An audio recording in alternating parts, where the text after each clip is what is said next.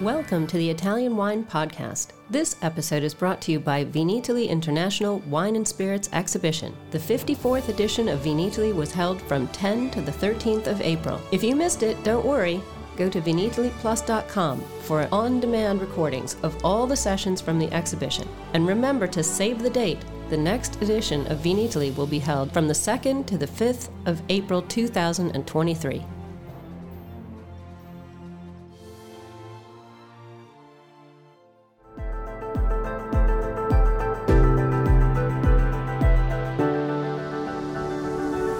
Welcome to the Italian Wine Podcast. I'm Cynthia Chaplin, and this is Voices. Every Wednesday, I will be sharing conversations with international wine industry professionals, discussing issues in diversity, equity, and inclusion through their personal experiences working in the field of wine. If you enjoy the show, please subscribe and rate our show wherever you get your pods. Hello and welcome to Voices. This is Cynthia Chaplin, and today I am so happy to welcome Alicia Towns Franklin to Voices. We met in Verona in October 2021 when Alicia came for a speaking spot at Wine to Wine Business Forum, and I'm really pleased to have the chance to talk to her today. Alicia's been in the wine industry for over 25 years, and she started, as many of us do, as a waitress at the age of 19 and worked her way up to wine director at top restaurants and she's now the vice president of wine portfolio at Archer Roose, a company bringing wines from all over the world to the arena of cans and sustainability and inclusivity. Alicia is also the head of mentorship for Wine Unify, and I really can't wait to talk about that. So, welcome to the show today, Alicia. It's great to have you. Uh, thank you so much, Cynthia. It's a pleasure to be here. Well, I've got to ask you we, we haven't really sort of talked about our past. We were talking so much about our future last time I saw you. What was your light bulb moment with wine? Now, you've been in the sector for years and years now. What made you completely focus on wine? It was just the sheer joy that you get from a bottle of wine. I remember, well, I should say that I, in order to pay for college, I worked in restaurants, and I remember didn't exactly, and I remember someone handing me a, a glass of, of Burgundy, red Burgundy, and it was like really red Burgundy, and it was amazing, and it was the first time I actually really thought about wine in a different way as opposed to just a beverage. But this was like, how is this possible? How is what is in this this glass possible? And for me, with wine, it was everything. It's everything that I love: history, science, romance, all of the good stuff wrapped up into a glass of wine, and it hooked me. That's that's such a great description. Everything wrapped up in one glass of wine. That I think that's that is the magic moment that all of us. Uh, when we get addicted and seduced by wine. It's it's such a fun story to see how people go from that spot in their life. I was about the same age on to the next things. And you you created sort of an amazing career for yourself going going on through wine directorships and, and running wine programs and you managed to come up with a fascinating space that you developed and created yourself at grill 23 bar in boston when you were the wine director there and you had an all female team and all of you were racially diverse and you've described this term as a point of power in your career when you were trying to change perceptions and change the conversation and you've said it was it was tough to get past stereotypes but you clearly did it so i'd love to hear sort of that path and how you got this team together and how the three of you together sort of smashed through all these barriers? No, no, that's a great question. I mean, it was a very interesting position to be in. It was the 90s and the early 2000s, and being in charge of a, such a huge wine program. It started off as I like to say a wine list, and I created a wine program. Um, we were selling well over three million dollars worth of wine a year. Um, I was looking for someone with just personality and the love of wine, and there's so many things you can teach and there's certain things you can't teach. And so one of my first hires was an amazing woman named Natalie Bachet, who's from Bordeaux and is currently the head of um, the hospitality at Peter Michael in Napa. And Natalie was a concierge. She had worked in the wine industry back in France, but she hadn't really while she had been in the States. And her personality could sell anything. I love people like that. Right? Don't worry, my producer will cut that out. So with Natalie, I mean, her personality was just amazing, and there were things that you could definitely teach her, but the part of Nat that made her her was just ingrained and was amazing for our program. My other, my second hire was an amazing woman named Jeannie, at the time Vika Trauma, now Ryle. Changed her name for from 13 letters to three. So smart. Fits better on all the forms we have to fill in nowadays. Exactly. And she was incredibly young, so interested in wine, had been working at a retail store and and actually created a, a wine program at her university, which was amazing as well. But she was just fascinated by the science and all the things, and I love the combination of the three of us. I mean, Deanie's originally from Ohio, but her family um, comes from India. So here we were, like the most diverse group, all women, running a fine dining steakhouse wine program and doing it incredibly well. And, you know, we had tons of regular customers. In fact, some of them are still friends of mine today. But there are people who didn't know me. And so I was frequently assigned every job but the one I actually had. They thought I was a hostess. They thought I was this person. It was never that I was the wine director running this program. So did it really matter at the time? Not really. Wine was still such a new thing, and having three people who were devoted to a program was somewhat unheard of. So, as a point of power, absolutely. It was, um, I could buy whatever I wanted, which was great. I traveled a ton. But what I really wanted people to see was the, the, the, the love of wine that we had that we wanted to share, but also that we were just three women doing our jobs. And it was not because we were female wine experts or that I was a black wine expert, but we were wine experts doing what we do, did best at the time. Yeah, and what you love. And, and and we're you know totally seriously qualified to do so that's uh, that's great that's a great backstory um, but you know eventually I, I know you sort of found the antisocial hours of, of working in a restaurant you know didn't really go that well with raising your family so uh, you pivoted on to becoming a wine educator which i also am so I always I'm always interested in how that that change over from hospitality or, or retail into education happens. Um, so now you're a wine educator and a consultant. And I've heard you say that you love most the connections and the, the community that people form together when they're sharing a bottle of wine. And, and wine is naturally an inclusive thing, which I really agree with because it's all about your own individual palate. You taste what you taste, and I taste what I taste. So, what's your goal in teaching and presenting? What are the takeaways you want to give people when you're sort of explaining a bottle of wine and, and teaching teaching how to enjoy that? The first thing I want people to do is to trust themselves. Um, and as you, you said, palates are so incredibly personal my body temperature, my saliva, all not that that's sexy, the sexy stuff of wine tasting, but all those things that work into it are very different depending on who you are. My memories of what my grandmother's kitchen smells like is different from yours. Um, the flavors at our dinner table might have been different than yours. So um, I want people to trust themselves and to explore and to make mistakes and to use words that really make sense for them. Um, we are working on a project at Wine Unify called My My Brioche is Your Biscuit or My Biscuit is Your Brioche because it's all the same ingredients, but it comes out into a different product. But that is the memory for me. It's not a brioche in my grandmother's kitchen. It's a biscuit on a Sunday morning that you smell. That you know. So using what you know and trusting yourself is so incredibly important. And when I'm doing a, a presentation or trying to teach something, I really want people to have information that they can connect with and actually take away something useful. How to discover the type of wines that you like, looking at the alcohol content to maybe give you a good idea of what the body of the wine is going to be like so that you can walk in a store and say, I usually like things that are, you know, a little medium body, so I'm going to be in this alcohol range and just useful information, I think. I am not a person who normally says, "Oh, this tastes like raspberries," or "This tastes like root beer," or whatever the flavor is. There are some people who don't have those flavors in their in their their muscle memory of, of taste.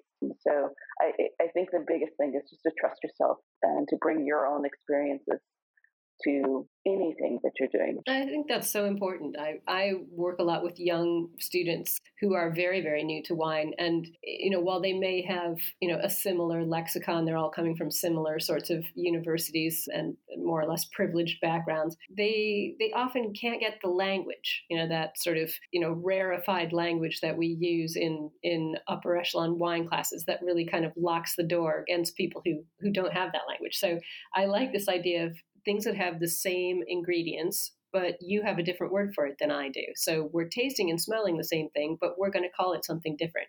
And I think that's that's something to really be exalted, sharing each other's, you know, as you said, sort of muscle memory or, you know, aroma memory bank and your memories while you're drinking the wine just adds to the experience. So I, I, really appreciate that. And giving people the power to walk into a wine store and not be nervous, to know what they want, and and to give their salesperson something to go on. I think that's a great tool to give people. Absolutely.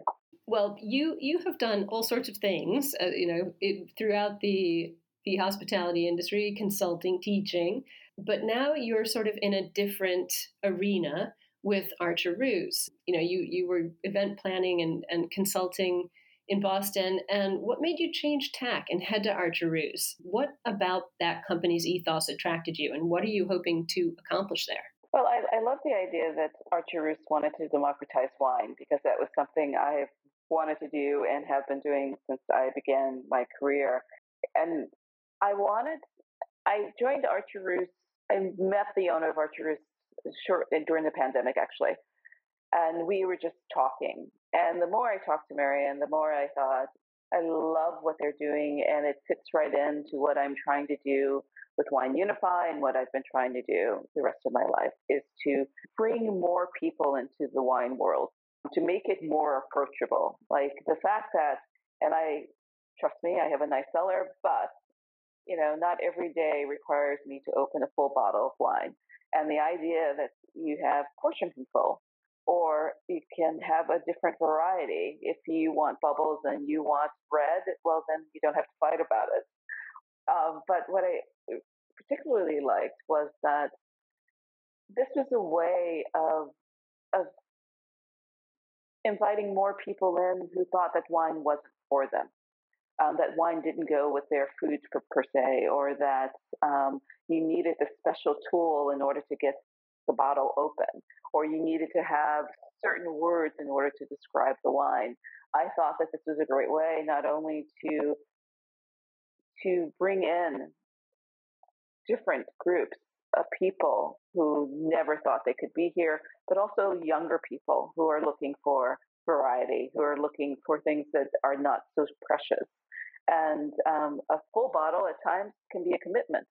Um, a full bottle on a Saturday night, absolutely. A Tuesday night, a can works for me. Yeah, it's it, it's a fascinating concept. I mean, we we had the great fun of having you and Marion here in Verona in October when I first met you um, for our wine to wine conference, and the discussion was so lively about the viability of cans and how they really do attract a new audience and and bring new people to the wine party in a very different way with very different expectations i think.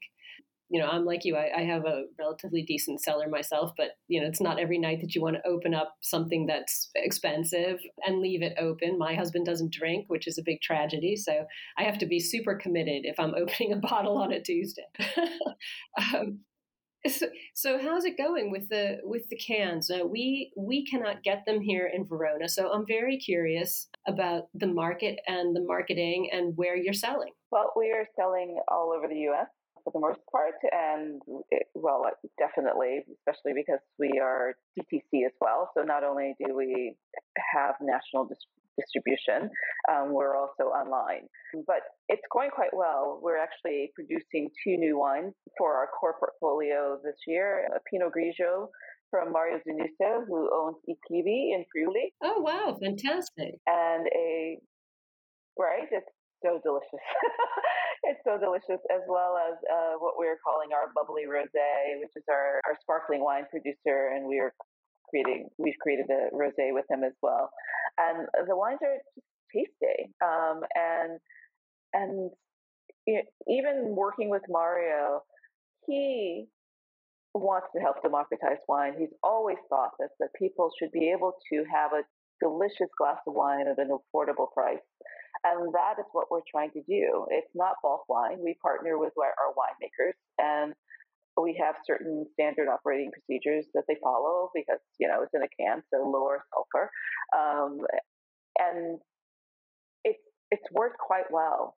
And it's been a joy working with so many different winemakers from around the world, and we're global, so we haven't made anything domestic yet, but hopefully that will be in the future. But I think that it's it's something that people are definitely looking at a bit more. The can wine industry is exploding. And we're not asking people to replace their bottles, not at all. We're saying this is an addition to your portfolio if you're a producer, or an addition to your grocery cart if if you're a consumer. And um, it, it seems to be working. Uh, more people are producing great wine in a can. I mean, historically, there's been some really bad ones, but that's definitely changing. That's incredible. I'm I'm really excited about this one because I happen to love I Clivi's wines. You know, it's an interesting point. What's the price point on a on a can of Pinot Grigio um, from your partner Eclivi, as opposed to what we'd pay for a bottle of of their wine? Oh, that's a great question. So um, we sell um, in four packs, so it's a liter, and it's about fifteen dollars. Wow. That, okay, so that's a bargain. Yeah. That's a bargain. So it's a third of a bottle for four dollars. Wow. Yeah. Okay. Well, that's that's going to be attractive also to younger um, younger drinkers and people new to wine who don't want to you know drop seventy five dollars every time they want to open something and still get quality wine in their glass. No, absolutely. So that's yeah, that's so interesting. I like the fact that that what Archer Roose is doing is is being really proactive about inclusivity. What other things do you think the industry could be doing to banish that sort of exclusive, intimidating atmosphere that the wine industry has had and bring people in rather than keeping them out. Yeah, unfortunately, it seems to people that the industry has been a bit elitist and exclusive. And I think absolutely the thing that we can do is to meet people where they are at. Um, you look at the millennials and the Gen Zers, and, and I'm a Gen Xer, and people forget about us all the time. But the millennials and Gen Zers are about 50%, BIPOCs are about 50% of the, those generations. Very different because BIPOCs in the boomers is only 28%. Um, and absolutely, yeah. These are our wine drinkers going forward, and we need to be able to authentically market to them and um, to make them feel included authentically because they can smell that like no one's business. And also, these are kids the Gen Zers who've always lived their lives online. And they have not known a space where there's not been an internet. And that's how they find out information. And it's not um, a wine critic telling them they should drink certain things. It's wine influencers, it's their friends, it's a great website of a wine producer, it's a great video on TikTok. There's so many different ways of connecting with them. And the way that we've been doing it doesn't really resonate as much. And the fact that they are drinking less than their grandparents, and they're doing it for so many reasons, and one specifically is because they live their lives online. They need to be in control. They know these images and, and videos are forever. So they're careful. And and with the millennials as well, it's the health and wellness. It's like, what am I putting in my body? Um, not so much as don't drink that, it's bad for you. It's like only drink this because it's it's good for you. It's it's not. Uh, it, it, it's quite interesting how they think, and just I've been reading a lot about them lately, and and I kind of want to be them. I sort of want to be my kids when I grow up. Well, I, I have six of them. Yeah, I have six of them. My my kids are all in that realm. So my kids range between 21 and 30. So they cross over a couple of those ennials. Um, but it is interesting how you know how much they do take from their uh, social media input and how how critical they can be of various things. Um, there's a particularly large uh, distribution company in the world that I won't name, and my children refuse to buy from them for Christmas presents because they don't like what they're doing. So, in terms of your outreach over social media and things, it, it, sounds like you're connecting in a way that's positive. I mean, you've also got sustainability going for you, which is another big issue with with my kids. So that that whole age group, um, and and how are cans playing into that? So sustainability is huge for us. Um, we are also gluten free, and you know, wine is naturally gluten free, but it depends on what you're finding things with, and vegan friendly, and and we list our ingredients on the can, which is something that is important to them. On a wine bottle, you don't know what's in there, and um, on our website, you can find further what what's in our wines. And you know, there's a, a term floating around called clean wine, which we don't use, but it's um, in knowing that there are certain additives that are permissible, and we don't do that. So I think that's important, but also the story. And millennials are looking for experiences, and the Gen Zers are looking for a cool product. And stories are. That's such a good point. Stories are important, and we do that quite well. And as I'm looking to partner with winemakers, I I'm thinking about their story as well. For example, there's a South African a Chenin Blanc producer who is the parent company decided that they could not financially contribute in a way. So they created a company that was going to be owned by the workers only. And, and so they were all given shares in their business. And they put in a little bit of money every month that goes towards it, their business. Now they not only own their company, they also own 50% of the parent company, which I think is a powerful story. You know, it's not. That is huge. Right. So seeking out people like that and the wine producers like that, I think is incredibly important. Um, diversifying our portfolio, it's, it's important to me that there's a female winemaker multiple female winemakers. There's winemakers of color. Um, we are sourcing from around the, the, globe, so that definitely is helpful for us. Um, and yeah, so it, a can can do so much. And we've also partnered with Elizabeth Banks, who's a producer, director, and and actor here in the States. And she's great. She's great at delivering a why and just being sort of fun. We call it inter- in how do we call it? Entertainment, you know? So she has a great way of um, delivering information that people find engaging, which I think is awesome as well. So whatever we can do to paint the picture that this is a wine that you want to drink and why. I don't think that the younger generations are necessarily loyal to brands in a way we have been.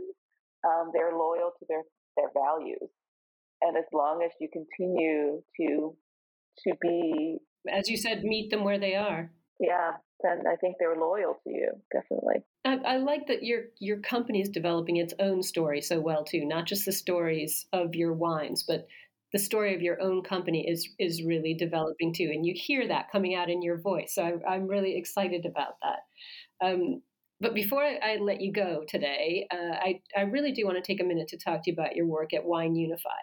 Um, you know, it's not as if you don't have 10 other things to do, but you joined the board of directors and you're leading the mentorship program. So, what inspired you to take on this role? What is Wine Unifying doing?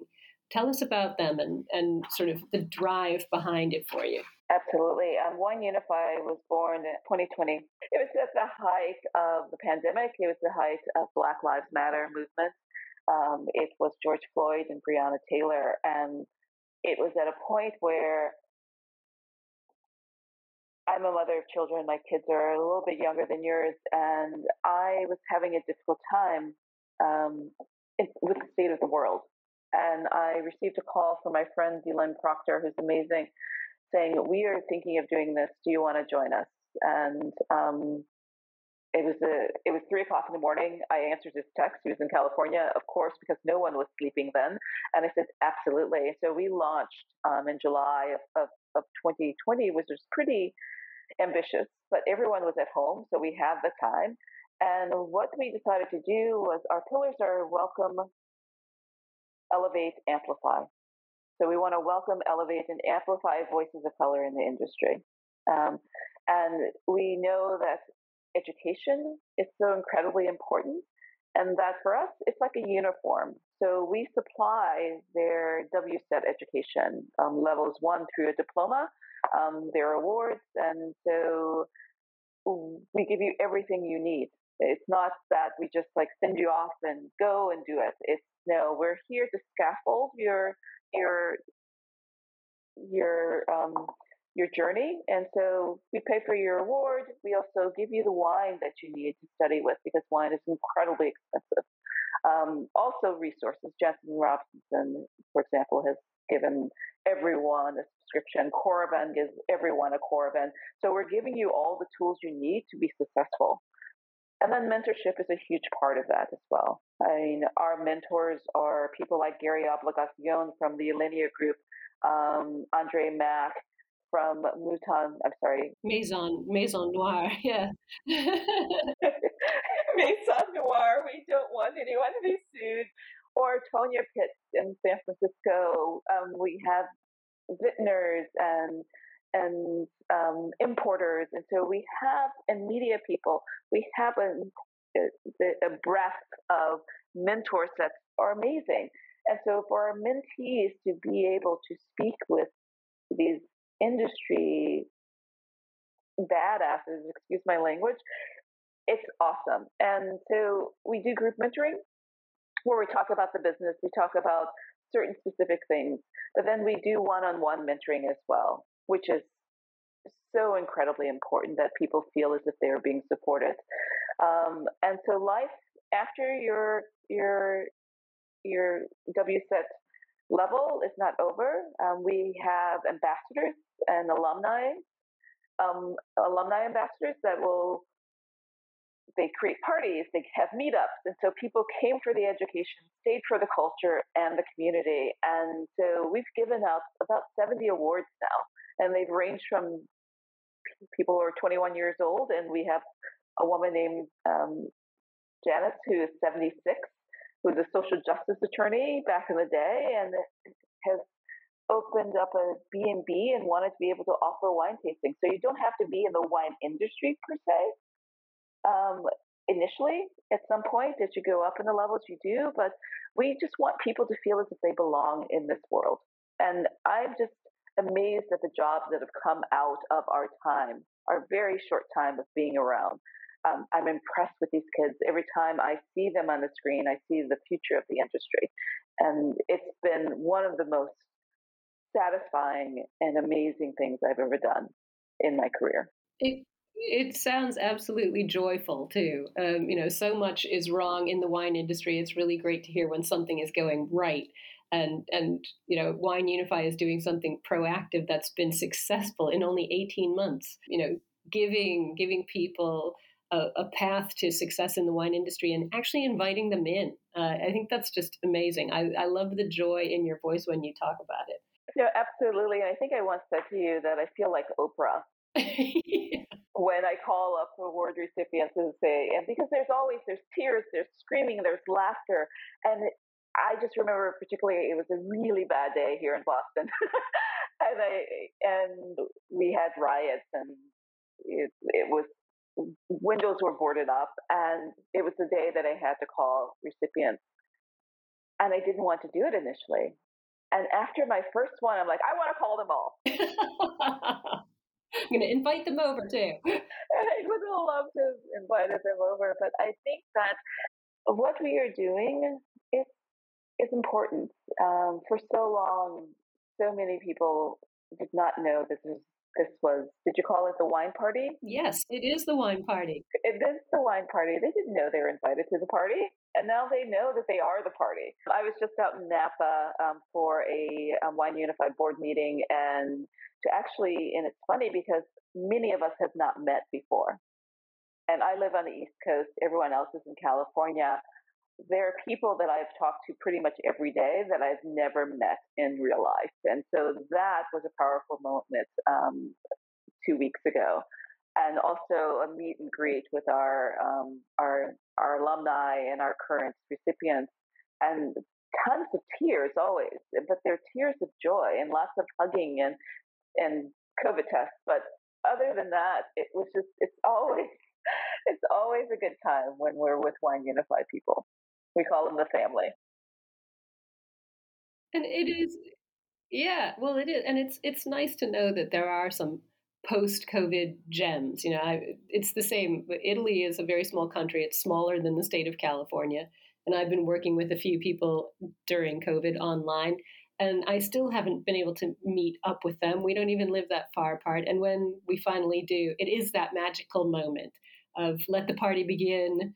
Um, I think having been restrained for so long, the, one of the good sides of COVID is that we really appreciate those moments now, and they're really special. I mean, we're, we're all sort of coming out of the pandemic now, thank goodness, after two years that threw more obstacles in the way. And I know that you're, you know, obviously the most inherently positive person. So besides being able to give away awards and cheer yourself up on a bad day, how did the pandemic affect the other work that you do?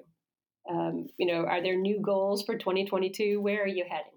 Where am I headed? Um, interesting question. I, w- I would say what the pandemic did for me. Um, I, I definitely didn't want anyone to lose, you know, their livelihood, their family members. But what it did for me was that it became actually the birth of no and, and refocusing my attention. I felt a little bit of relief to have the world shut down. I shouldn't say that out loud, but it was I was spread so thin, um, and I felt like I was going to break.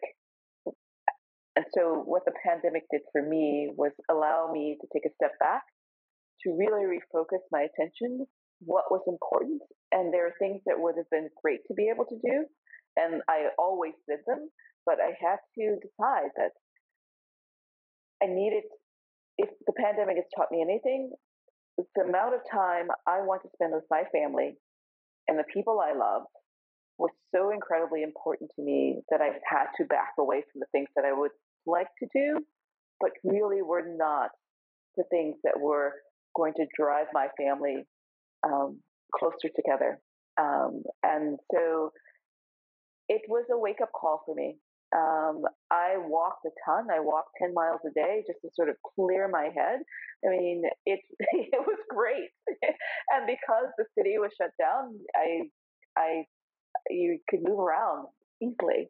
And, um, it was, it really was a, a period that helped me refocus my world after being a mom full time and working part time to decide that, yeah, I was ready to go back to work full time, but I needed to do something different. And I needed to do something different because I wanted to to to help change the world, the wine world, in a way, um, even in a very small way. So that continues to be my goal: is to help democratize wine, to help um, bring more people into the industry, and um, to drink delicious wines. those are those are some very fine goals, and uh, yeah, you you are well on the way to success, my friend. Between Archer Roose and Wine Unify, I think you're changing the industry in a lot bigger ways than you know. It's like dropping the pebble into the into the glass of wine, maybe, and seeing the ripples going out. Um, it's it's really nice to hear how sort of positive you've been able to keep both both things. You know, your your work work and your and your work with Wine Unify as well.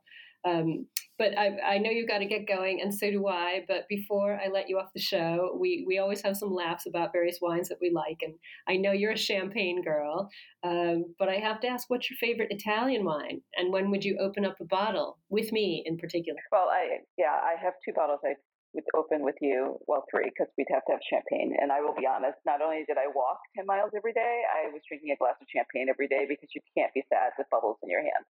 Um, so that is so true.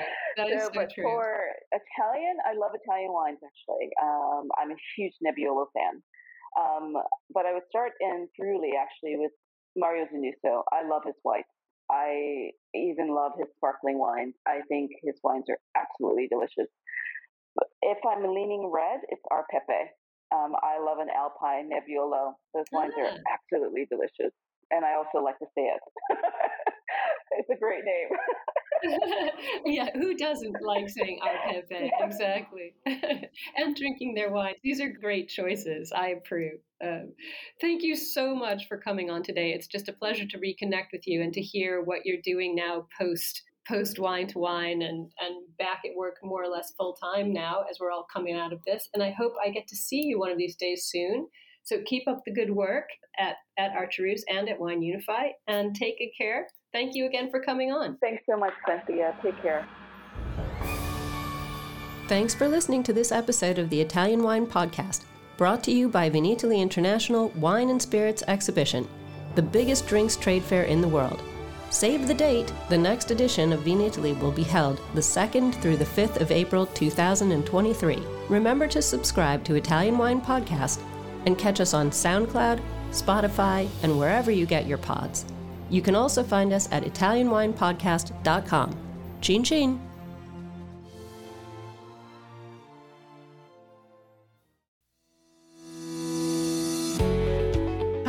I'm Joy Livingston, and I am the producer of the Italian Wine Podcast. Thank you for listening. We are the only wine podcast that has been doing a daily show since the pandemic began. This is a labor of love, and we are committed to bringing you free content every day. Of course, this takes time and effort, not to mention the cost of equipment, production, and editing. We would be grateful for your donations, suggestions, requests, and ideas. For more information on how to get in touch, go to ItalianWinePodcast.com.